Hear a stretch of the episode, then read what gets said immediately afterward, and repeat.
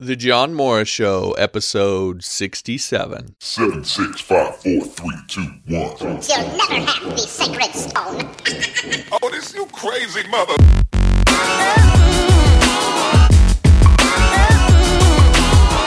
You are now listening to The John Morris Show.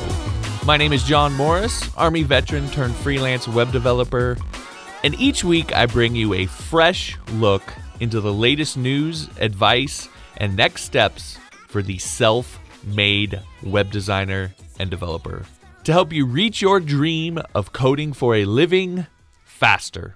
Thanks for giving me some of your time today. Now, let the episode begin. I'm super excited to say that this episode is sponsored by TopTal. Now, finding and hiring talented developers is really hard. Not to mention, after the large piles of resumes and profiles you have to sift through, once you find a reasonable candidate, it's difficult to evaluate a developer's skill unless you're a developer yourself.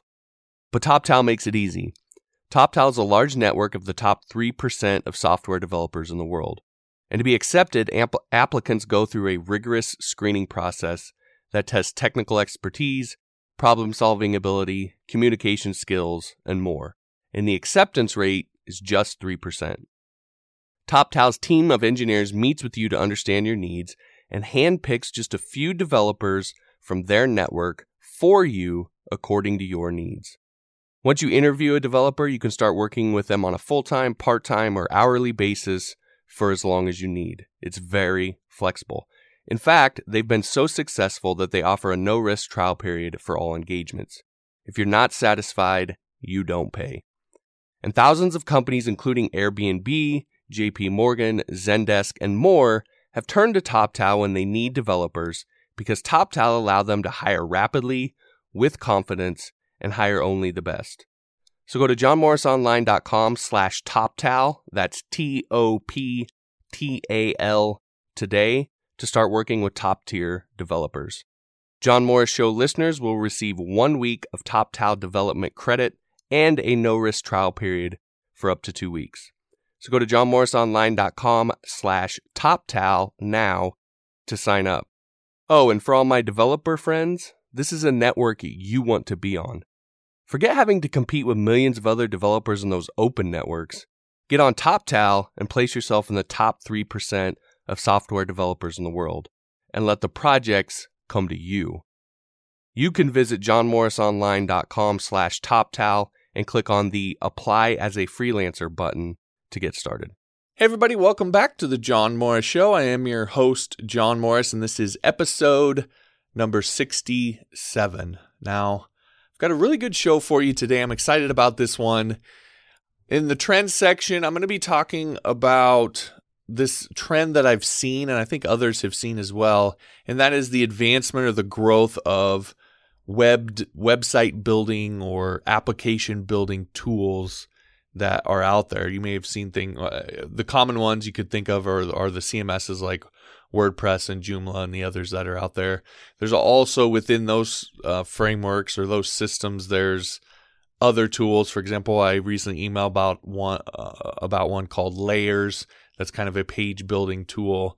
You know, there's just a number of other ones that are coming out that are really kind of site builder type tools.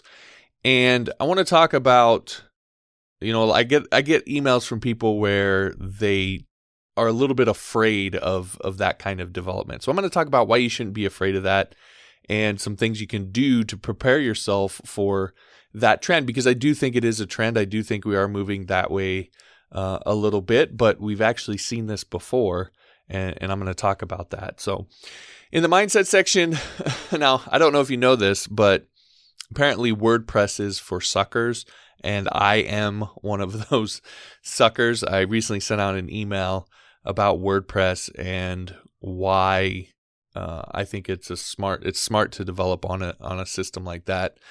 And I got an email back from somebody who essentially calling me a sucker. And so I want to dive into that email a little bit, and I want to talk about the mindset behind it and why it's so dangerous and something that you should really watch out for.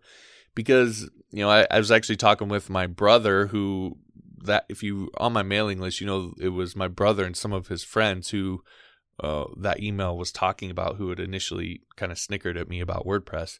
Anyway, I was actually talking with him about this, and as he noted, and I can agree with, that's kind of a trend in the IT world. And so I want to talk about that and why it's a dangerous mindset that, again, we should try to avoid. It's really going to hold you back, especially considering what we're going to be talking about in the trend section. In the text section, I'm going to be getting into some Flexbox examples. So if you're not familiar with Flexbox, or you are but haven't fully learned it yet, then I'm going to be walking through in a screencast where you're going to be able to see the code and everything.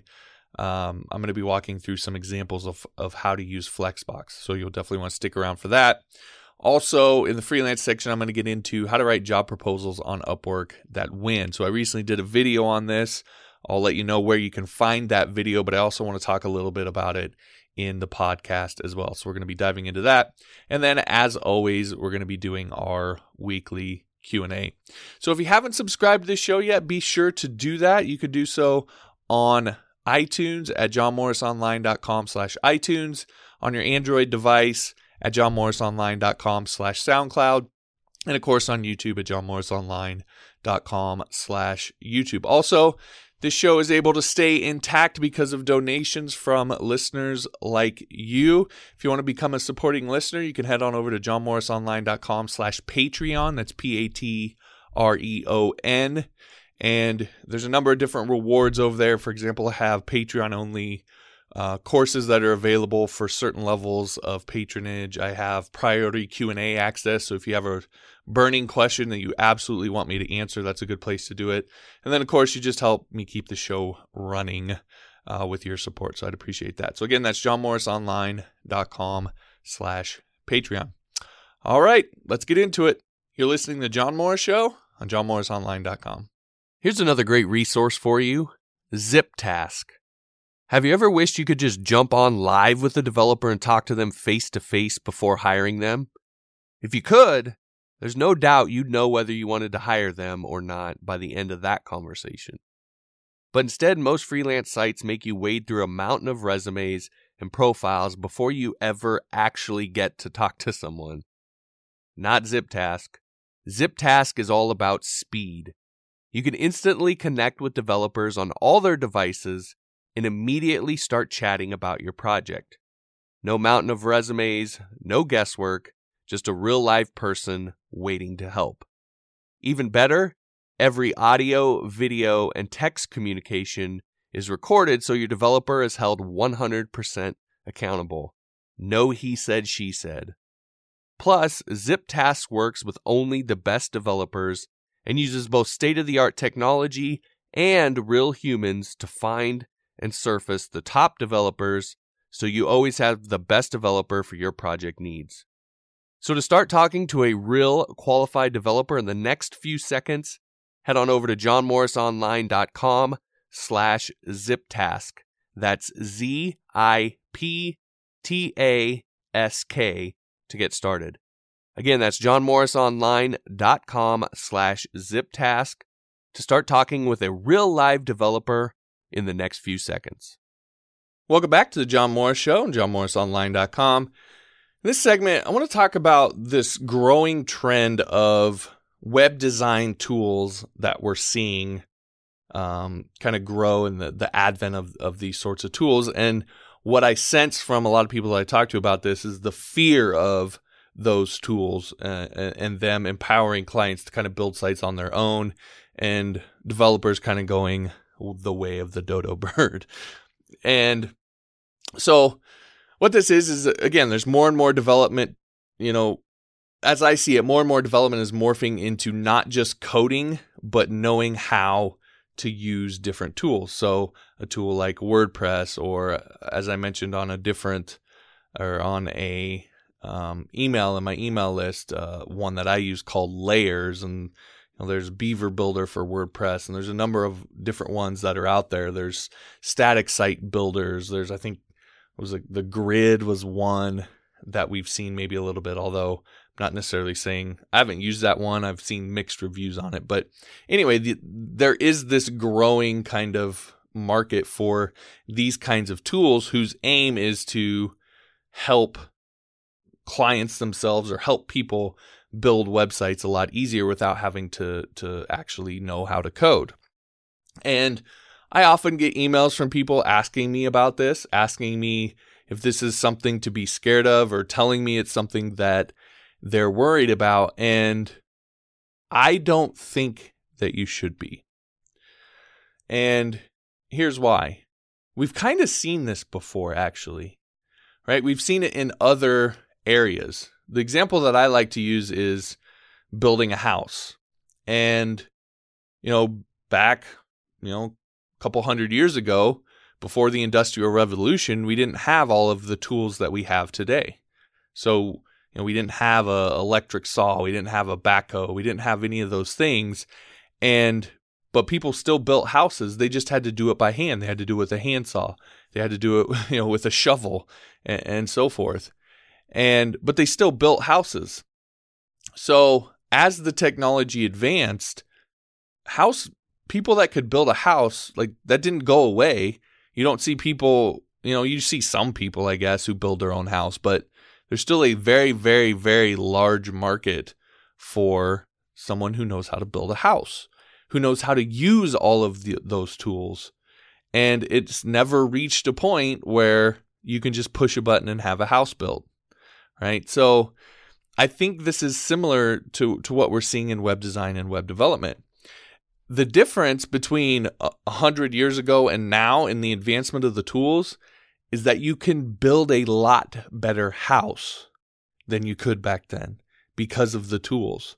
Some of the houses you see today that people own are like castles in the Middle Ages. Yet these aren't kings or queens. These are just, regular people. They obviously make good money, but it's not someone who runs the entire country. And so it's allowed us to make, people who, I take myself, I'm not some gajillionaire or anything like that, but the house that I live in, 200 years ago, that would have been the kind of house that someone who was, either high up in government or extremely wealthy owned. Right? So it's just allowed things to get better for everybody. And I think that's that is what we're going to see with the advent of these tools. It's not that there won't be an avenue for developers. It's that you as a developer will be able to build a lot better end product. So I see two paths forming here for developers, and I think both are legitimate. The first one is kind of your hardcore coder who really will probably transition more into, instead of building the end product, will actually transition into building the tools themselves that create the end product. For example, you take, I lived in a town in Iowa, Pella, Iowa, and there's a factory there called Vermeer. And what Vermeer did is they built farm equipment. And so the farmer would then come buy the equipment from Vermeer and use it to farm. So there was still an avenue for the farmer, but then you had the people who actually built the equipment that would do the, the machining and building all the steel work and all of that part, who were really kind of deep into that technical side of building the machine. And then you had the farmer who knew how to use the machine in order to grow food. So I see the deep hardcore coders as like the person doing the machining and the steelwork and so forth. And at that factory, the people that do work there and know how to do that, they make really good money. Now, and you could debate about whether that's what they really want to do, et cetera, et cetera. But if hardcore programming is really what you want to do, I think there's always going to be an avenue for that. You just may be working more on building the tools. Then there's the other side of it, which is someone who is an expert in using the tools themselves to create something else. And again, I think both of these are legitimate. I don't think one or the other, as this progresses, makes you less of a developer. It just makes you different. Now, you could argue about the name, right? Whether someone who can't code is a developer or not. We could go back and forth about the name. But again, is a builder less of a builder because they use an electric saw and not a handsaw?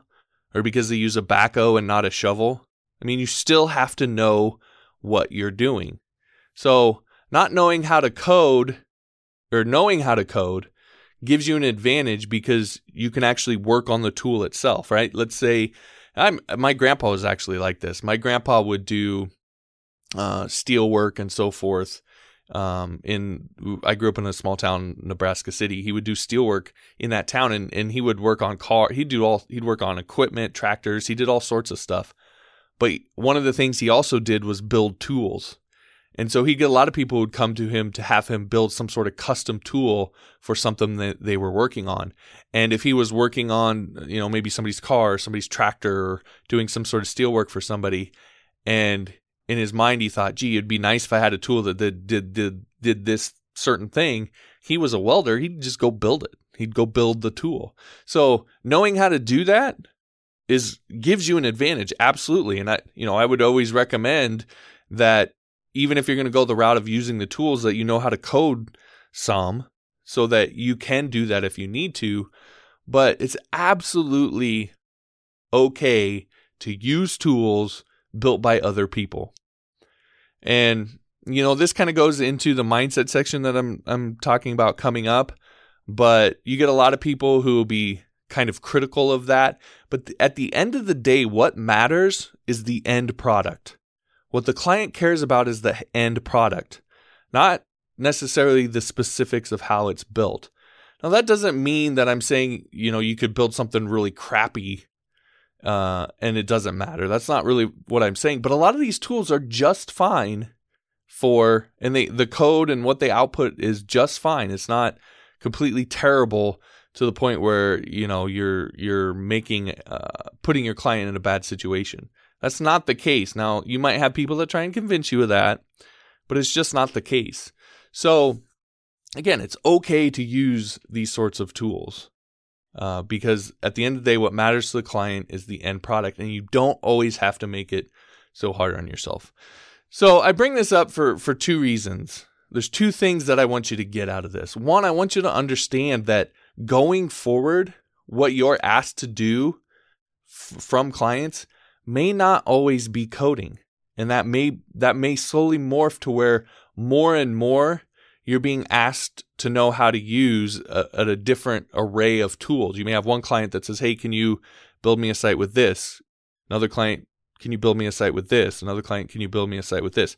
I actually was on Upwork the other day kind of poking around and did a search for PHP. This is interesting. This is somewhat what sparked this. I did a search for just PHP on Upwork. And I would say at that time of the first 10 projects that were listed on them, I think six or seven were WordPress projects. So in the PHP kind of category, most of the projects actually related to a tool that's built using PHP, not PHP itself. I found that very, very interesting. And I think more and more we're going to see that sort of advent. But there will always be a space, and this is the second thing that I want you to get out of this. One, again, know that that's probably that things tend to be trending that way more and more. And then B, or the second thing, don't be afraid of it. You're not less of a developer if you use a tool. There will always be people. This is the critical thing for you to understand. There will always be people who just want it done for them. They don't even want to mess with the tool. Now, all you have to do to verify this fact is step outside of your maybe developer community where the people you know are developers like you, and go talk to someone who knows nothing about websites. Right? Go to say a local business in your area. And you'll see you have people who aren't even familiar with, struggle to use email or Facebook. And these people are out there wanting to run businesses. They know now that they need a website to do it and so forth. And they don't even want to mess with it. Or you have people who may know some of that stuff, but it's not what they love to do. So they just don't want to hassle with it, and they'll hire people. There will always be people who just want it done for them. And so there will always be a market for someone who knows how to use the tools.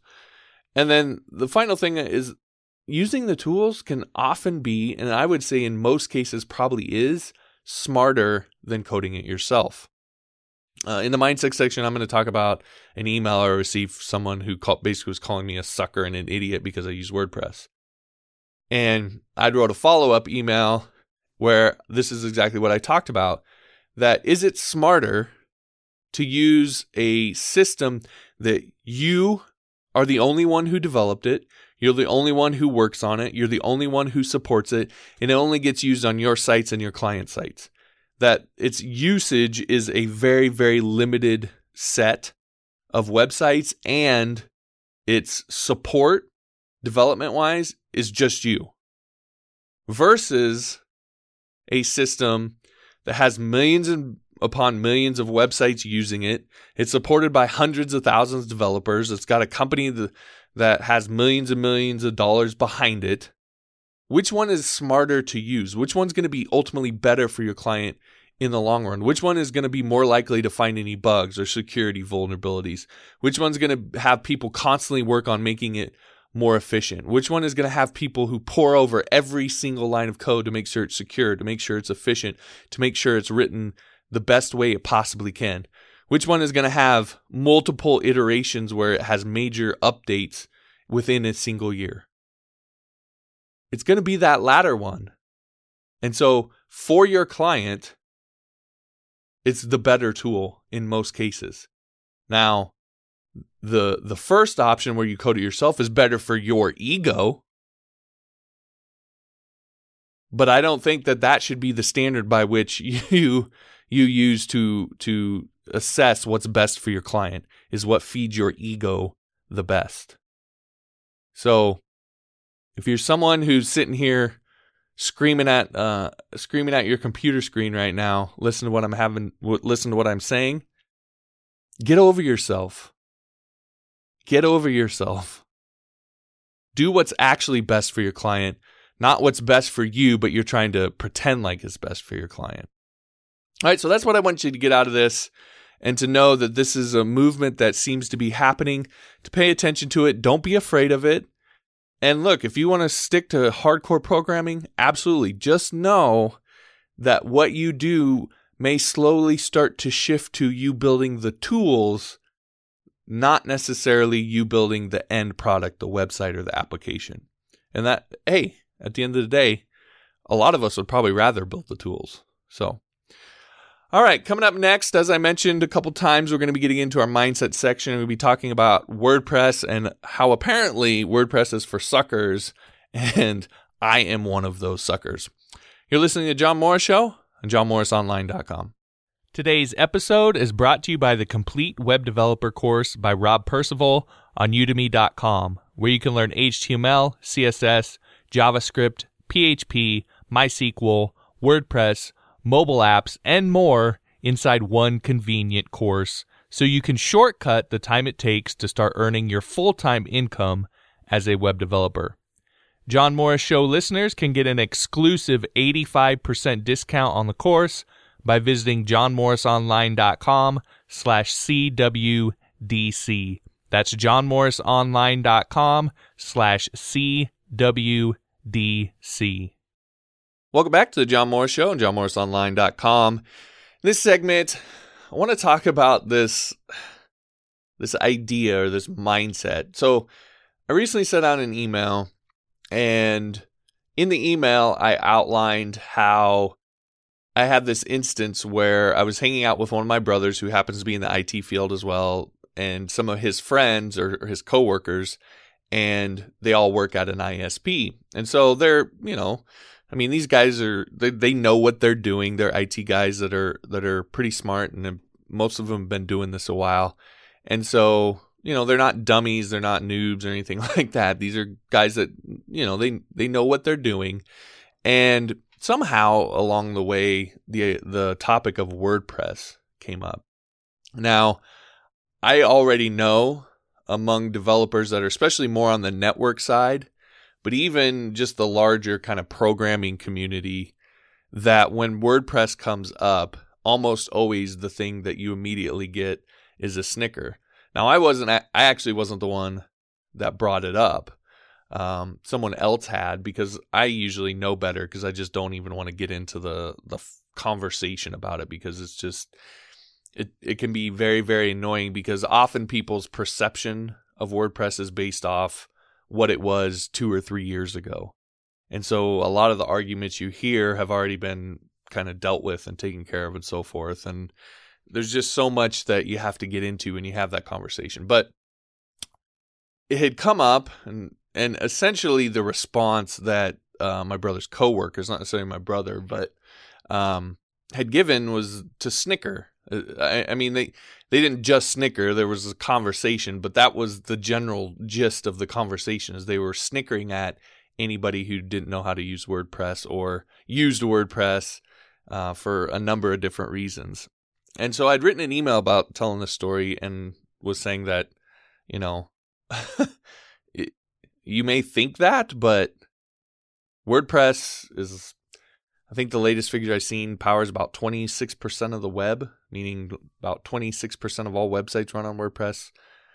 I'm going off memory on that number, so don't quote me exactly, but it's something like that. It's a very large portion of the web. In fact, I think it's the single largest framework or system of that is used on the web. It's the most common one of anything that's out there, from my recollection. So while you may snicker at it, and the point of the email was, look, you may look at the code and say this, that, or the other and snicker and whatever, but it powers that large a portion of the web. You can't ignore it. And it actually represents the market for web developers. The WordPress community is a very lucrative market.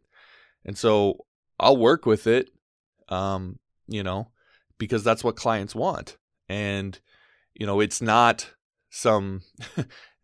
I could hear people saying, well, yeah, you know, it may be what clients want, but your job is to do the right thing for the client. And if they're going to use a system that's has all these security vulnerabilities and the code is junk and this, that, the other, then, you know, you're not doing what you're supposed to do. And I mean, anybody who says that, I would challenge them to, okay, go build your version then, right? Anyway, so I got this response back to this email, and it went like this. It said, if your figures are accurate, this goes to show the lack of education, motivation, and willingness to go the extra mile. If you're communicating in search of work, you can take me off your list. If I need someone to help, I'll find a real programmer. I have been doing this for 38 years and find those who have to have their code libraries developed for them are exactly why your older brother and friends snickered. WordPress is for the suckers who look to idiots like you to make their plugins. And honestly, this isn't the first time that I've heard this. So I'm always a little curious when I get an email like this, especially when someone says they've been doing it for 38 years, because I've actually worked with developers, like directly with developers who have 20, 30 years of experience. And there's often a common thread that they tend to, and I'm not saying this about everyone, but in my experience, they tend to run their mouth.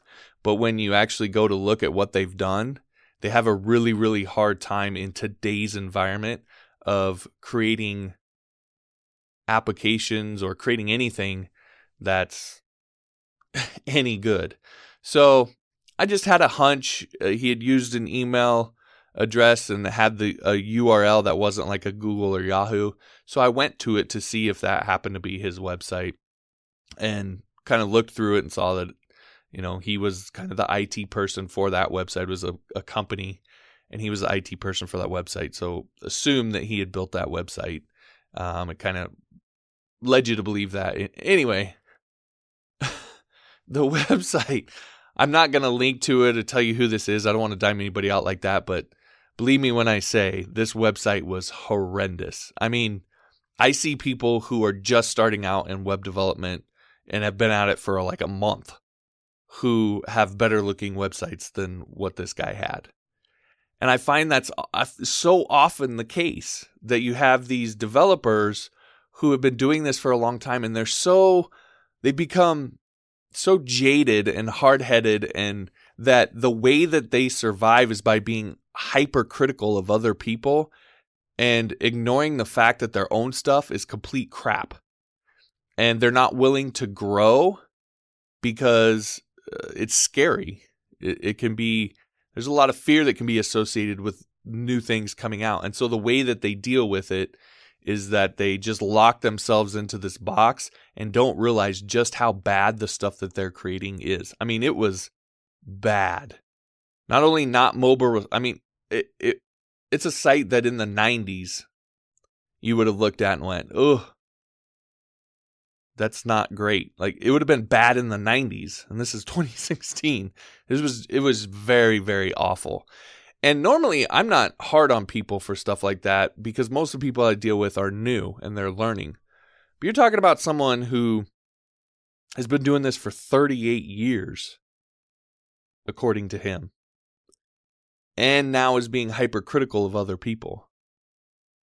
I mean, it just shows this mindset that is extremely, extremely limiting. So why did I want to bring this up to you guys? One, you know, I want you to be very, very careful of that kind of thinking, of being so scared of the new and what's coming and unwilling to change, because technology is changing so fast. It's just a known thing. Humans oftentimes have a hard time with change. And in the technology field, it's changing so fast, it can be incredibly scary about what's coming. Am I going to be able to figure out? Am I going to be able to do that? And there's two approaches you can take.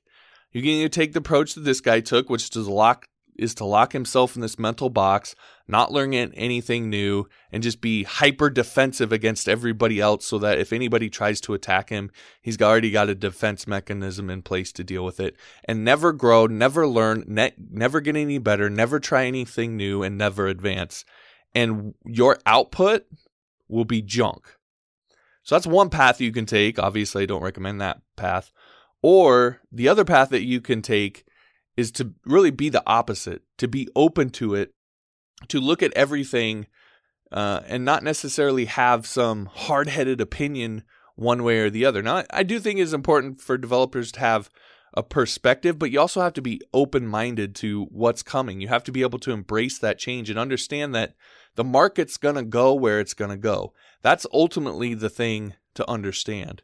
Regardless of what you may happen to think, ultimately who decides where things go are the end users. And developers hate that. Developers want to control as much as they can. And you'll hear, I promise you I'll get comments from people who will say something along those lines of, well, you can't just do whatever the client.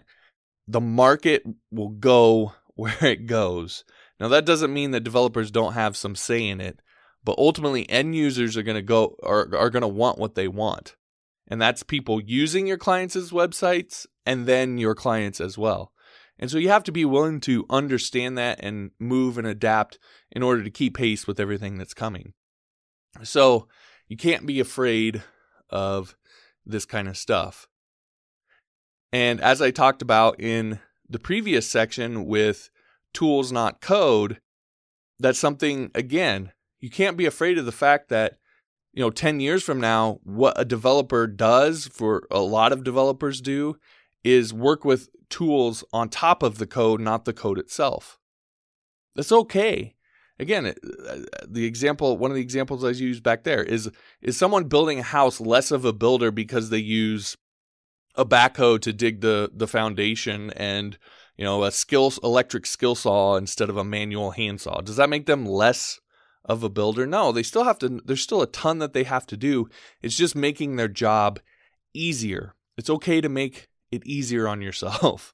And tools like WordPress and the other ones that are out there will allow you to do that. So don't be afraid of it. And be willing to be open to that and embrace that change and the things that are coming. So I think more and more that, as I mentioned in the previous segment, I think more and more we're going to see the advent of tools like that. I think there will always be a place for coders, but I think there's definitely a growing avenue for people who don't necessarily aren't like deep technical coders, but understand how to use the tools that are out there, how to put things together, and understand the broader idea of composition of building a page, of building a cohesive site, of matching clients' needs to the function and the look and feel and so forth. There's a growing avenue for people who are experts at that and not necessarily the kind of deep dive coders that what you kind of have that mix of today. So choose your path. You could take either. Either is fine. If you want to be a hardcore programmer, go for it. Or if you want to be more of a builder and you're not making the backhoe, you're not building the saw, but you're using the backhoe and you're using the saw to build a house, then by all means, go for it. All right, coming up next, we're going to get into Flexbox, and I'm going to be showing you some specific Flexbox examples. This is a full-on screencast, so you're going to be able to see all the code, exactly what I'm doing, so you definitely want to stick around for that. You're listening to John Morris Show on johnmorrisonline.com. Hey, everybody. As you probably know, I constantly harp on using content to help you grow your audience and build your credibility as a web developer. But your web presence is nothing without a great hosting provider. So if you haven't yet, get your website up and running with a fast, reliable, and well-supported web host, Bluehost, for less than $6 a month. You can check it out and get Bluehost's best price over at johnmorrisonline.com/Bluehost. Welcome back to the John Morris Show, johnmorrisonline.com. All right, this segment, tech section, we're going to be talking about Flexbox. Now, if you're not familiar with Flexbox, this is a CSS module. And the idea, it's kind of a newer CSS module, and the idea behind it is it's designed to provide a more efficient way to lay out items and to align them, to distribute space, and so forth. And it helps solve a lot of common issues that you run into as a developer. And so it as you'll see here, it can make some certain things that you try to do on a normal basis a lot simpler. So I have a few examples that we're going to walk through to kind of give you an idea, a little bit of how this works, some of the basics of how it works, and then some of what you can do to kind of spark your interest to dive deeper into this. All right, so I'm going to walk through these examples. Now, the first one is just the standard, I call the standard usage. This is the way that when I first looked at it that I thought to use it. And that is just aligning kind of three elements across like this and having them evenly spaced across, even sizes, etc. Now, normally when you do this, you have to kind of go in there and finagle with this a little bit to get this to work right. So what I want to show you is over with Flexbox how simple this is. So what I've done, I'll scroll down to the HTML real quick. Under standard usage, I've just created a parent div with three child divs in it. And so given this the class of parent and then the three child divs a class of child. So very straightforward HTML. There's a paragraph inside each one with a number of that box. So very, very simple and standard HTML. But if we come up to CSS, now, you know, I don't have to do anything with trying to figure out percentages and so forth. With Flexbox, all I need to do is set the parent to display flex and then select my flex direction. So in this case, I want it to flex. You can do horizontal or vertical. So in this case, I'm doing horizontal. So I'm setting the flex direction to row. And then in the child, I set flex grow to 1. So 1 is, it's not like a pixel size. It's really kind of a placeholder that when you set it to 1, you essentially want it to, if all the child elements are set to 1, they're going to be evenly spaced. If you set like 2 of them to 1 and 1 of them to 2, then that 2, the child element that you have set to 2 will be like twice the size of the other ones. And so it's kind of a proportional value to help you distribute the size of your child elements. So we set it to flex grow 1 and that helps it distribute. Now let me just get rid of this for a second so you can see what these would look like by default. So if I refresh this, you'll see that by default, this is what you would normally expect, and then you'd have to try and figure out the widths and percentages and so forth. But with Flexbox, all you have to do is set it to flex grow like that, and now these are all evenly distributed across there. So that's it's a really handy tool, and really just even that basic usage help solve a problem that, you know, can be kind of annoying as a developer. Now, the nice thing is that there's a number of other things that you can do. So the next example is vertical centering. So if you've ever tried to center something vertically, you know how annoying that can be. But you see here, I have, again, my parent div, which is this dark blue, and then I have three child divs. And these three child divs are centered vertically. They're perfectly centered vertically. So how do you do that with Flexbox? Well, I've come down here, and again, for this one, I've created a new set of divs here. And the only thing I've did is added another class called Center. So I still have my parent and child divs, but then I've added a class of Center so that I can target those. And up here, so they're still, these boxes are still taking on all of the elements of the parent and child. So display flex, flex direction row, flex row one, that's all still there. But then under center, I sent the parent to a height of 200 pixels. So I'm setting a specific height for the parent. So it's 200 pixels. And then I'm setting the height, the main thing, I'm setting the height then width, but the main thing is the height to 50 pixels. Now by default, this box, these child boxes would be at the top. They'd be up here at the top, and then there'd be a bunch of space down the bottom. But you can see that they're centered. The reason that works is because I've then set margin auto, and it's on all four sides, so it's on top and bottom as well. So if you set a margin or a margin of auto on the top and bottom in a Flexbox, it'll center it for you. So just like with regular CSS, how if you set the margin to auto on the left and the right, you get a centered box. Here, with a Flexbox, it works top and bottom as well. So you can perfectly center things not only horizontally, but vertically. And that's all you have to do. You have your explicit heights, and then you set the margin on the top and bottom to auto, and it works. So again, something that's really, really handy for vertical centering. The next one here is this justified. And so what this does is essentially, let's say you have four boxes here. And we've set, if we come into the CSS here under child justified, I've set an explicit width of 300 pixels. So let's say that you need to do that for some reason in your layout. So these are all 300 pixels. This is going to justify them to essentially try to make them fit. And so this will make sense when we do this. So if we come down here, you can see that now the fourth box, because these are set to kind of an explicit height or width, it wraps this fourth box down below. And if we kind of squeeze this, you'll see that it then turns them into four across like this. And eventually it gets to a point where it puts them top to bottom like this. And so that's what the justified allows us to do. So if we come down here, you can see I've got my parent class again, and then I've just added justified to each of the child to all of these so that I can target it. And if we come up in our CSS under justified, then we have the flex flow set to row wrap. And what that means is flex flow is really a shortcut for flex direction and flex wrap. So the first one is the flex direction, so row, so horizontally. And then the flex wrap is wrap, so it'll wrap them.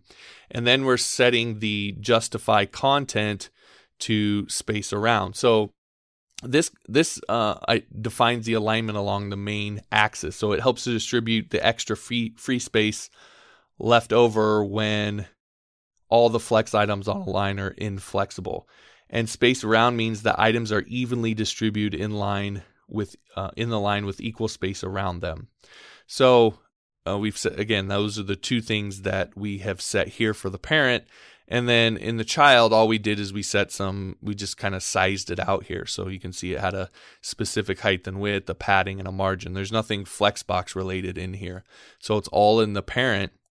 And that allows that to then kind of flow around like you saw as the screen resizes. So you know, again, it's not something that you necessarily use on every layout, but if this is something that you need to do for a particular layout, you can see it's really, really easy to do inside of Flexbox. The last one here then is this navigation centering. So let's say you have a right navigation over here, and then as you get to kind of the mobile layout, you want to center that. Now, I've done this, and it can be quite annoying without Flexbox to get this to center how you want it to and work kind of flawlessly across different screen sizes. But you can see here with Flexbox, once we get to 768 pixels, now it's even. These are all evenly centered across here. And then as we get smaller, these will actually go down to a top to bottom view like this, like you would see on a lot of mobile, on a lot of sites with your mobile device. Now, again, normally that there's a lot of code to make that happen, but with Flexbox, it's really pretty straightforward. So if we come down here for the HTML, we have just a unordered list with regular list items, nothing special here, and it has a class of navigation. So this is a pretty basic HTML unordered list. If we come up here then under navigation, now there's a decent amount of CSS here, but most of it actually has to do with the styling. So we do list style none, margin 0. This is nothing related to Flexbox, the background color.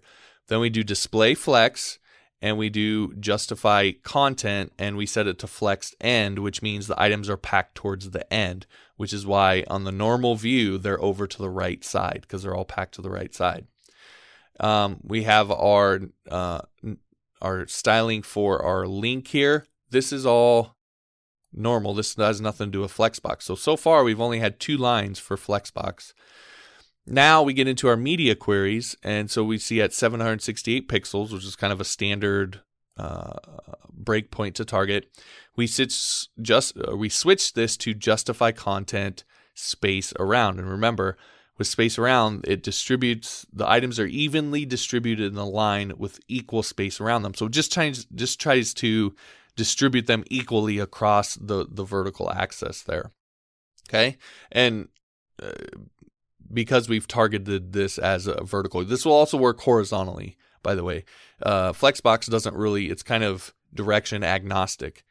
So this stuff will all work both vertically and horizontally. It so happens that here we're working with it vertically. So it just tries to evenly distribute them. All right, so that's why when we go to, if we get to this, or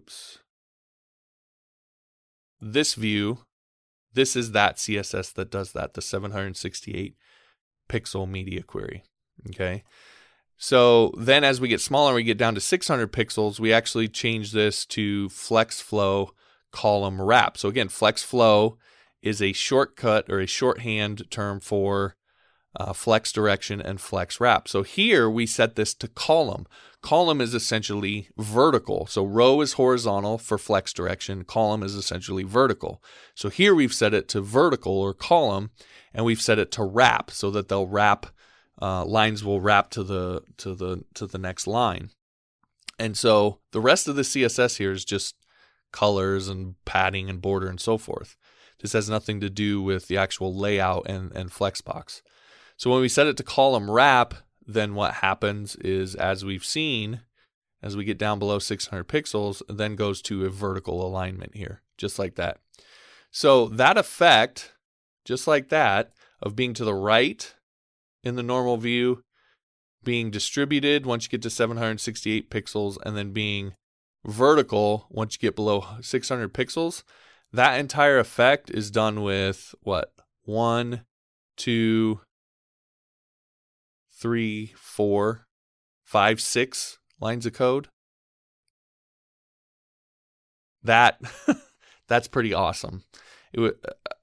I guess I haven't looked at it, but in my head, I imagine that without Flexbox, it would take a lot more than 6 lines of code to make that happen. So, very, very cool tool. And Flexbox, if you haven't got into it, haven't done any learning with it, definitely something that I suggest you get into. There's a lot more that you can do with it. There's, you can get really complicated and really fancy with it, but this should give you an idea of, one, kind of the basic stuff that you need to do to make it work, and then hopefully inspire you to dive more into it as well. Now, I know I always get asked on these kinds of tutorials, people want access to the source code. I'm going to tell you going forward, the majority of my source code is going to be available over on Patreon to people. I have all my source code available that I have access to that I've created over the years for all my tutorials is now over on Patreon for people who are a supporter of the show at the $3 a month level or higher. So that's where this source code is going to be, and most of the source code going forward is going to be available there as well, simply because I want to give people who are supporting the show on Patreon, I want to give them some sort of bonuses, and so the source code is going to be what that is, or one of the things that is. All right, so if you want the source code, johnmorrisonline.com/Patreon, become a supporter of the show at the $3 a month level or higher, and you'll get access to this source code plus all of my other source code that's available. All right, coming up next, we're going to get into the freelance section. We're going to be talking about how to write job proposals or bids on Upwork that will actually get you hired. And I'm going to be going through the framework that I use when I write my proposals back. It's a 3-step framework. I've used it time and time again. It's one that I figured out going through the struggles of figuring out Upwork, and got me to the point where I was able to start really landing a lot of the jobs that I bid on, and so forth. So I'm going to show you that 3-step framework coming up next. You're listening to John Morris Show on johnmorrisonline.com. So I just realized something. I'm always harping on how important creating blog content is for getting new clients to your web design business. But what if you don't have a blog and you're not sure how to get one set up? Well, don't worry, because I've just created a new tutorial on how to start your blog in less than 15 minutes. So in less than 15 minutes from now, you could have your blog up and running and creating content that's going to help you attract new clients for your web design business. In order to take this tutorial, you want to head on over to johnsbloggingtutorial.com. Again, that's johnsbloggingtutorial.com. Head on over and let's get your blog started today. Welcome back to the John Morris Show, johnmorrisonline.com. In our freelance segment here, then, we're going to get into how to write job proposals on Upwork that win. Now, before I get into this, this was one of the things when I first started out on Upwork that I really had a problem with. It's one of the most frustrating things. If you've been on Upwork or Elance or Freelancer, it can be one of the most frustrating things, because you'll go bid, on jobs, and you'll write up a proposal. You'll think your focus will be on being accurate, being friendly, trying to give them the best value at the lowest price, etc. And you'll go on there and you'll see one of two things, and both are annoying. You'll either see that it seems like there's a tendency for the lowest bidder to win the job, and that you start to think, well, the only way I can win isn't because of my proposal. It's just I have to be the lowest price, which can be really frustrating. Then, and this happens a little more rarely, but every once in a while, you'll see somebody who's on there and they bid way higher than everybody else, and then they're the ones that get the job. And so it can be really frustrating trying to figure out what is going on. Why is it that, these people, they'll have this really high bid and they'll win, but then there's the other ones, it seems confusing. And so I spent a lot of time working through this, and hundreds and hundreds of proposals that I submitted trying to figure this out, and was able to kind of develop a framework that has worked really, really well for me. So I want to share that with you. All right, so why is this so important? Well, you want to get to the point where you get lots of invites each day. You actually get invited to bid on jobs. By the time I kind of left Elance, I got to the point where I was getting probably 15 to 20 invites a day, to the point where I actually had to turn my availability off because it was working against me, because the way Elance worked, and if you turn down so many jobs, then it was a bad thing or whatever. So many invites, became a bad thing. Well, I was getting so many a day that there was no way I could do every single one of them. So I'd have to go in and turn my availability off so that I wouldn't get these invites and it wouldn't hurt me. So that's the point that you want to get to, because it's a lot easier to win a job when someone's actually invited you to it. But you don't get there until you learn how to build on what I call cold proposals and get hired. And cold proposals are when someone doesn't invite you, when you go out and search them out and you just bid on them and they know nothing about you. It's a lot harder to get that job because chances are that person hasn't gone out and invited people and you weren't one of those people. So either they saw your profile and there was something that turned them off, or they just never saw it. And so they know that they haven't invited you. So I call these cold proposals. And the thing is if you can get good at cold proposals and you can start winning cold proposals, then A, you're going to get more job history on the freelance site. And that's going to help you move up the rankings, and that's going to lead to you getting more invites.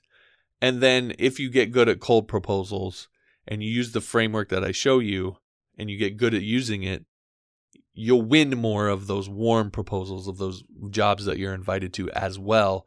And then you kind of control your own destiny when it comes to the freelance site. So being able to win cold proposals, being able to go out there, find a job, bid on it without that person inviting you, and actually get hired and win that job is really one of the kind of the key skills of being successful on Upwork, because it leads to a lot of other things that help you in the long run on these freelance sites. So very, very important skill for you to get down.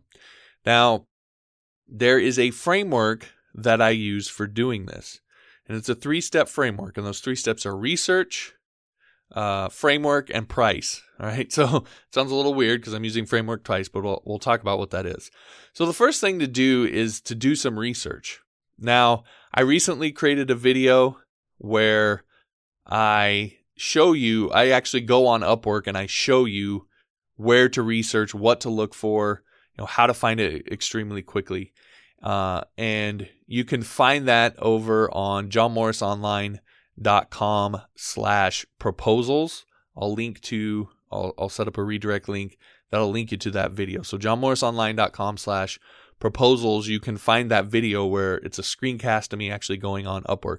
But I do want to talk about this a little bit. So what do you look for when you're doing your research? Well, on Upwork, there's a lot of job proposals where at the end of their whole description, there will be questions that they want you to answer when you submit your proposal. That's the first thing that you should look for on a proposal. Why? Because those give you an insight into the things that are most important to them, the things that they absolutely have to be answered. They wouldn't have put them there if they weren't highly, highly important to them. So you want to look for those questions, and those should, when you find, not everybody asks those questions, but when you find those questions on a proposal, those are the things that really should kind of guide the way you look at the rest of the project. So you want to look for those questions. That's the first thing, to get an idea of what's most important to them. Then you want to read through the proposal. And I'm telling you, 9 times out of 10, they're going to tell you exactly what they want to hear. They're going to tell you exactly how to sell them. They're going to say, I want somebody who knows how to do this, can do this, will do this, and doesn't do this. They'll tell you the criteria by which they're going to evaluate you. So you want to identify those things and write them down. Just jot them down. These are the things that are most important to them. So you want to do that research, and you don't want to just analyze the project. You want to analyze, this is the mind shift, you want to analyze the client. Now, I've also done another video. Again, I've been putting out a lot of videos on related to Upwork and so forth. I've done another video where I talk about how to research the jobs and how to effectively search for the right kind of jobs.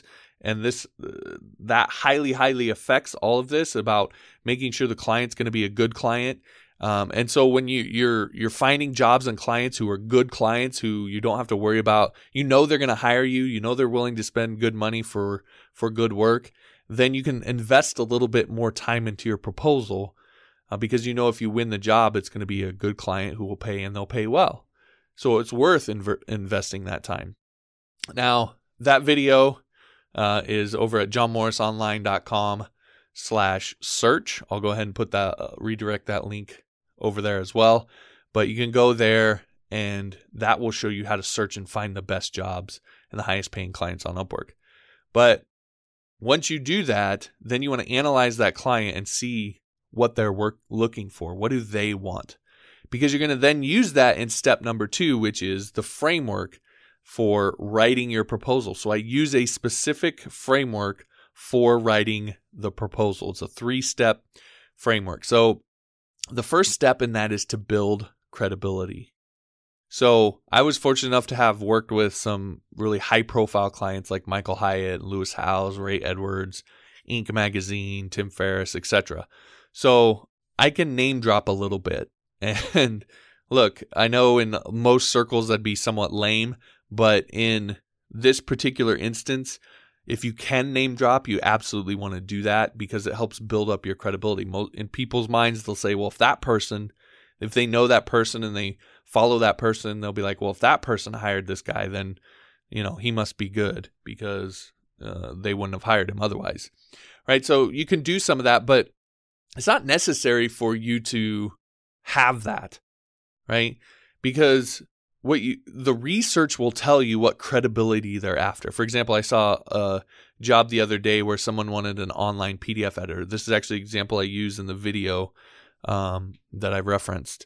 But they wanted an online PDF editor, and one of the questions that they asked was, have you ever worked with building these kinds of PDF templates before, and can you link me to some examples? That is the credibility they're after. Have you ever worked with them, and what are the examples? So it's not a testimonial from some well-known person that's going to convince that person. It's whether or not you've worked with those templates and do you have examples. Those examples are going to be what the credibility that they need. If they look at those examples and go, wow, these are really good, that's going to be all the credibility that you need. So you really need to look through the proposal and find what credibility are they after? What's going to be the thing that convinces them that I am credible? And it's absolutely critical that you start off you begin your proposal and what you say back to them with your credibility, by establishing credibility. Because if you don't, they're not going to believe anything else that you say. They have to first believe you're credible, and then they'll believe what you say after that.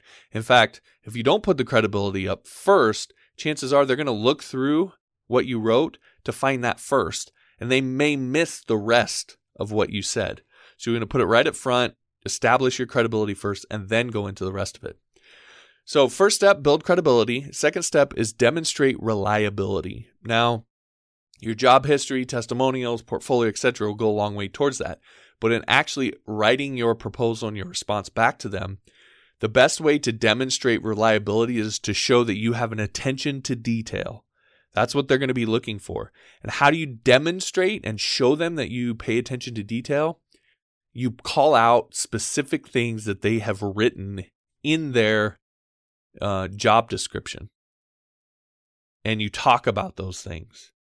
Because that's going to show that you not only read the description, but you read it in detail. So you don't want to say, hey, I'm reliable. That's not what you say. You show them you're reliable by showing that you pay attention to detail. And you show that by calling out specific things that they wrote in their description so that they know that you read it, you understand it, and you read it in detail. That's the biggest way that you can demonstrate reliability in a job proposal. Right? You're very limited in what you can do to demonstrate reliability in that context, but that's the best way to do it that I found, is to pull out fine details of their description that makes sense for you to write back about in a job proposal and talk about those things. The final step in the framework then is to sell on value. This is how you become the one that gets hired at the higher pay level, where everybody's bidding really low, but you're bidding a lot more, but you still get hired, is you sell on value. Now, some people are uncomfortable with this. And again, I talk about this in the video, johnmorrisonline.com/proposals, but the way to do this is you need to, I think of this as like a splinter. You need to insert a splinter in their brain or in their mind, which is to get them to think about this differently. Most clients go into this, how can I get the best for the least, right? And you need to, most people know that if something sounds too good to be true, it probably is. You need to play on that idea that I would start off this third paragraph with exactly these words. Look, I know you'll probably get people who are going to bid on this project for a really, really low price. But do you really want to put this project in the hands of the lowest bidder? Or do you want to put it in the hands of the person who's most qualified to do it and do it right? You need to almost say that specifically because you need to put that in their head that them hiring the lowest bidder, them hiring the cheapest person could actually end up being worse for them.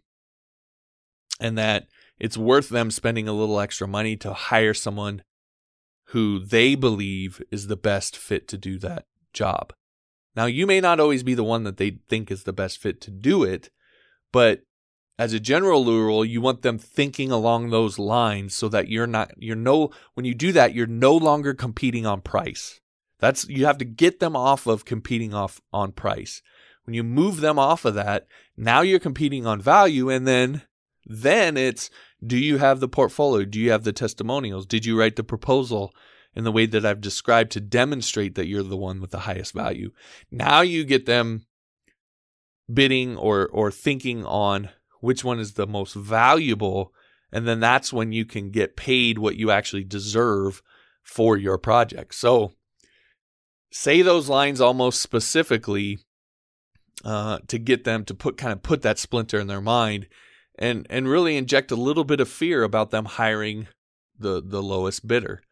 Most people, again, if you use that term lowest bidder specifically, I mean, most people have already kind of accept that idea that you don't necessarily want things built by the lowest bidder. You want them built by the most qualified. And so it usually hits people pretty hard, and they start thinking differently about the project. And that's the best that you can do. It's not going to win you every project, but it's the best that you can do to get them off a price and get them onto thinking about value. So those are the three, and then after that, of course, you go into talking about why you would be the most valuable person to hire, why you think you're the most valuable. You're the one that's has the most credibility to do the job right, not necessarily be the lowest bidder. So those are the three steps: build credibility, demonstrate reliability, and then sell on value. So that's research, that's the framework, and then the last thing is price. So how do you set the price correctly? And so I'm going to leave this one. You can go over to johnmorrisonline.com/proposals. You can check out the full video there. It's totally free over there. And I'll tell you exactly how to go through and bid your price, but there are three different kinds of prices. This is what I'll tell you. There's three different kinds of prices that you need to look at, and then you need to find where those kind of overlap to find the perfect price that you should put on your proposal. So I'm going to show you what those three different prices are, where to find them, and then how to bring them together to find kind of the overlap, to find that kind of sweet spot for pricing the project. All right, so again, that's johnmorrisonline.com/proposals. All right, coming up next, we're going to get into our weekly Q&A. So I have a few questions here queued up. Also, as a reminder, I'm giving priority access to anyone who is a supporter over on Patreon at the $3 level, I believe it is, or above. You can get priority access to the Q&A. So if you want to have your question answered first, then you'll definitely want to make sure and head on over to johnmorrisonline.com/Patreon and become a supporting listener. All right, you're listening to The John Morris Show on johnmorrisonline.com. John Morris here for the Complete Web Developer course by Rob Percival on udemy.com. Now here's the deal with this. Do you ever get frustrated constantly searching the internet for tutorials to learn how to code? Are you worried that learning how to code is taking longer than it should? Do you just wish you could learn everything in one convenient place so you can get on with earning your living as a web developer? Well, that is exactly why Rob created the Complete Web Developer course. Everything you need to know HTML, CSS, JavaScript, jQuery, PHP, MySQL, WordPress, APIs, and mobile apps in one convenient course.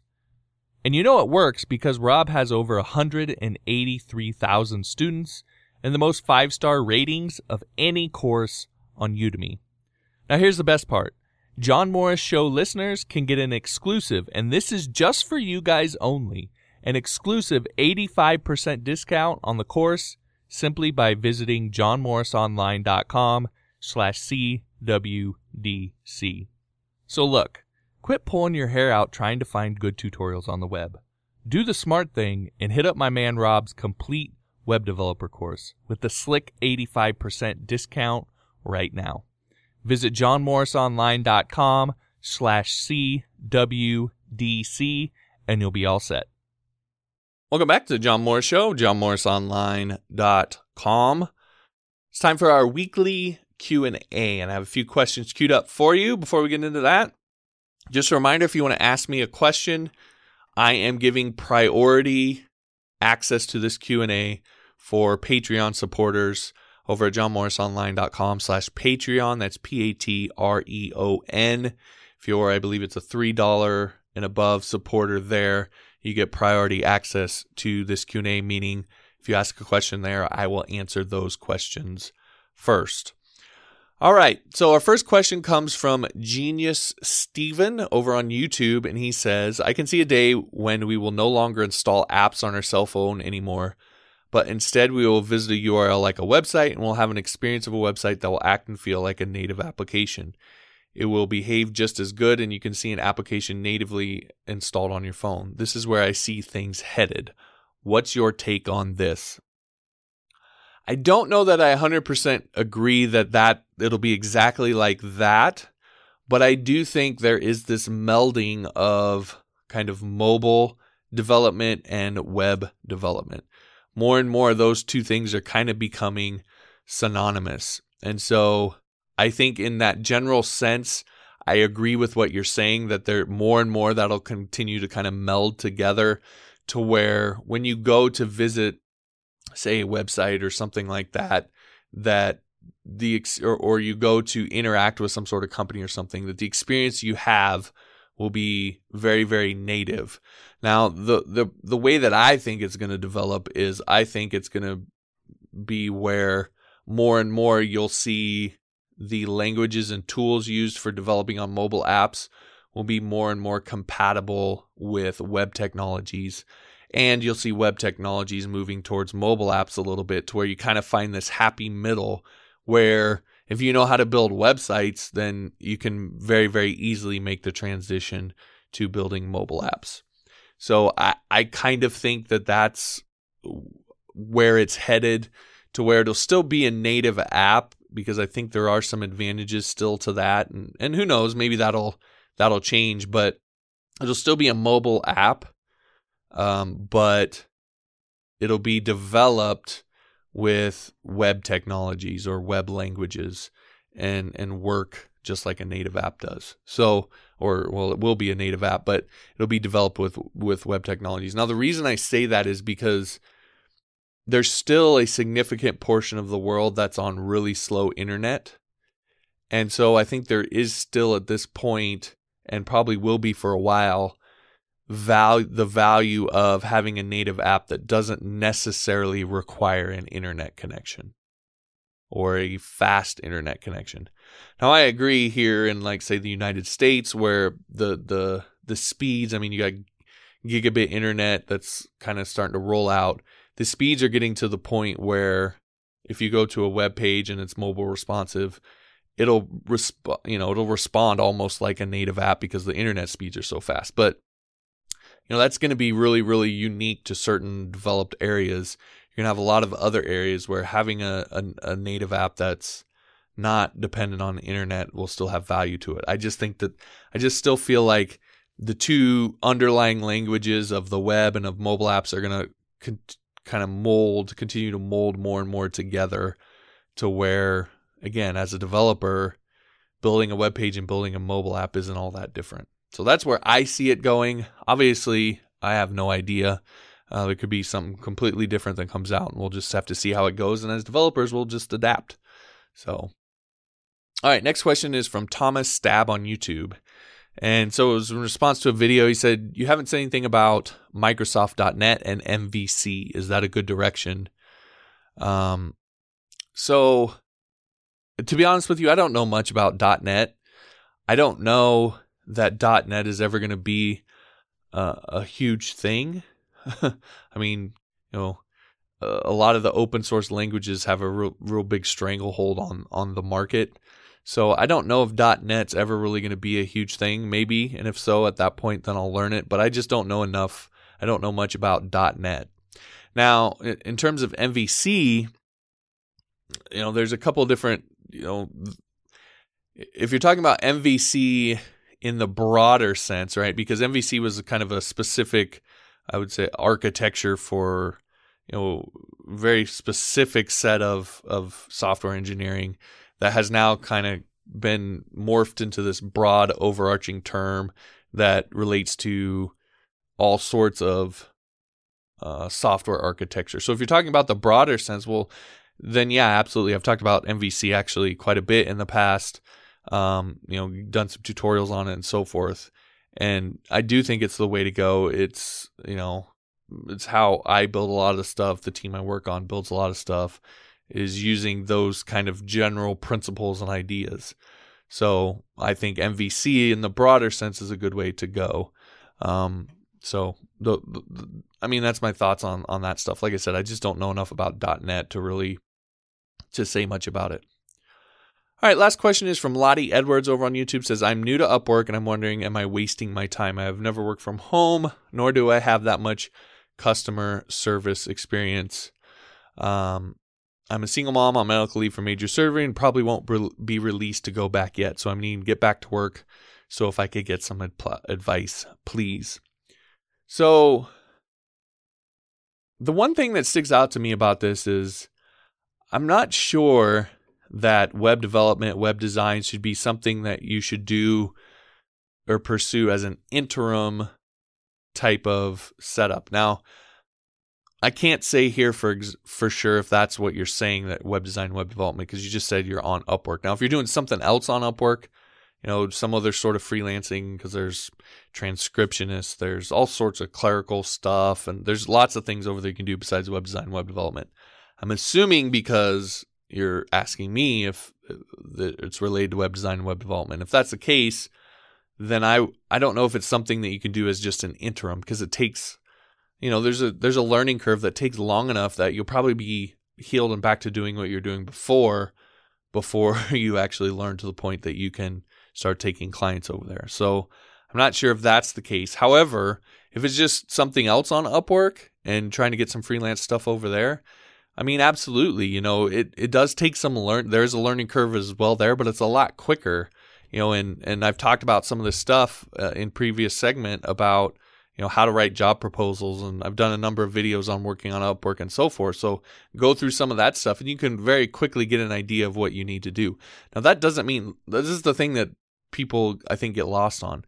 It's like, oh, I know what to do now, so it's a guarantee. Nothing's a guarantee. Knowing what to do doesn't guarantee anything, because there's still things that you have to do, and getting those things, doing those things can still be difficult. So, you know, but it's a lot better coming from a place of knowing what to do instead of being confused and not knowing what to do, not having any sort of success, and just kind of giving up on the whole thing. So go through some of that training so you know what to do, and then you can better evaluate, okay, is this going to be a waste of time? Am I going to actually be able to do these things I need to do to start getting work before I get to the point where I'm healed up and so forth?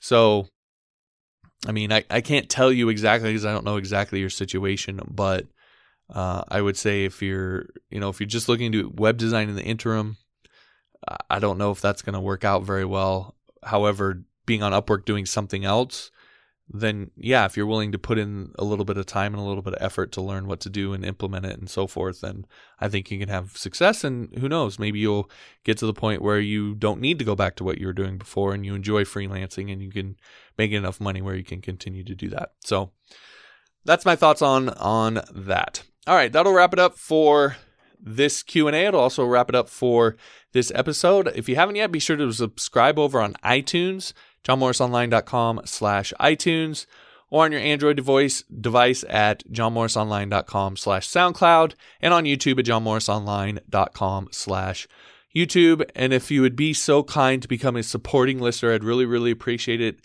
It's support from listeners like you that allow this show to keep going and be free up here on YouTube. I have a lot of great bonuses over on Patreon, exclusive Patreon-only courses, access to all my source code, priority Q&A access, and a whole lot of other stuff over there. So go ahead and check it out, johnmorrisonline.com/Patreon. All right, everybody. Thanks for listening. We'll talk to you next week.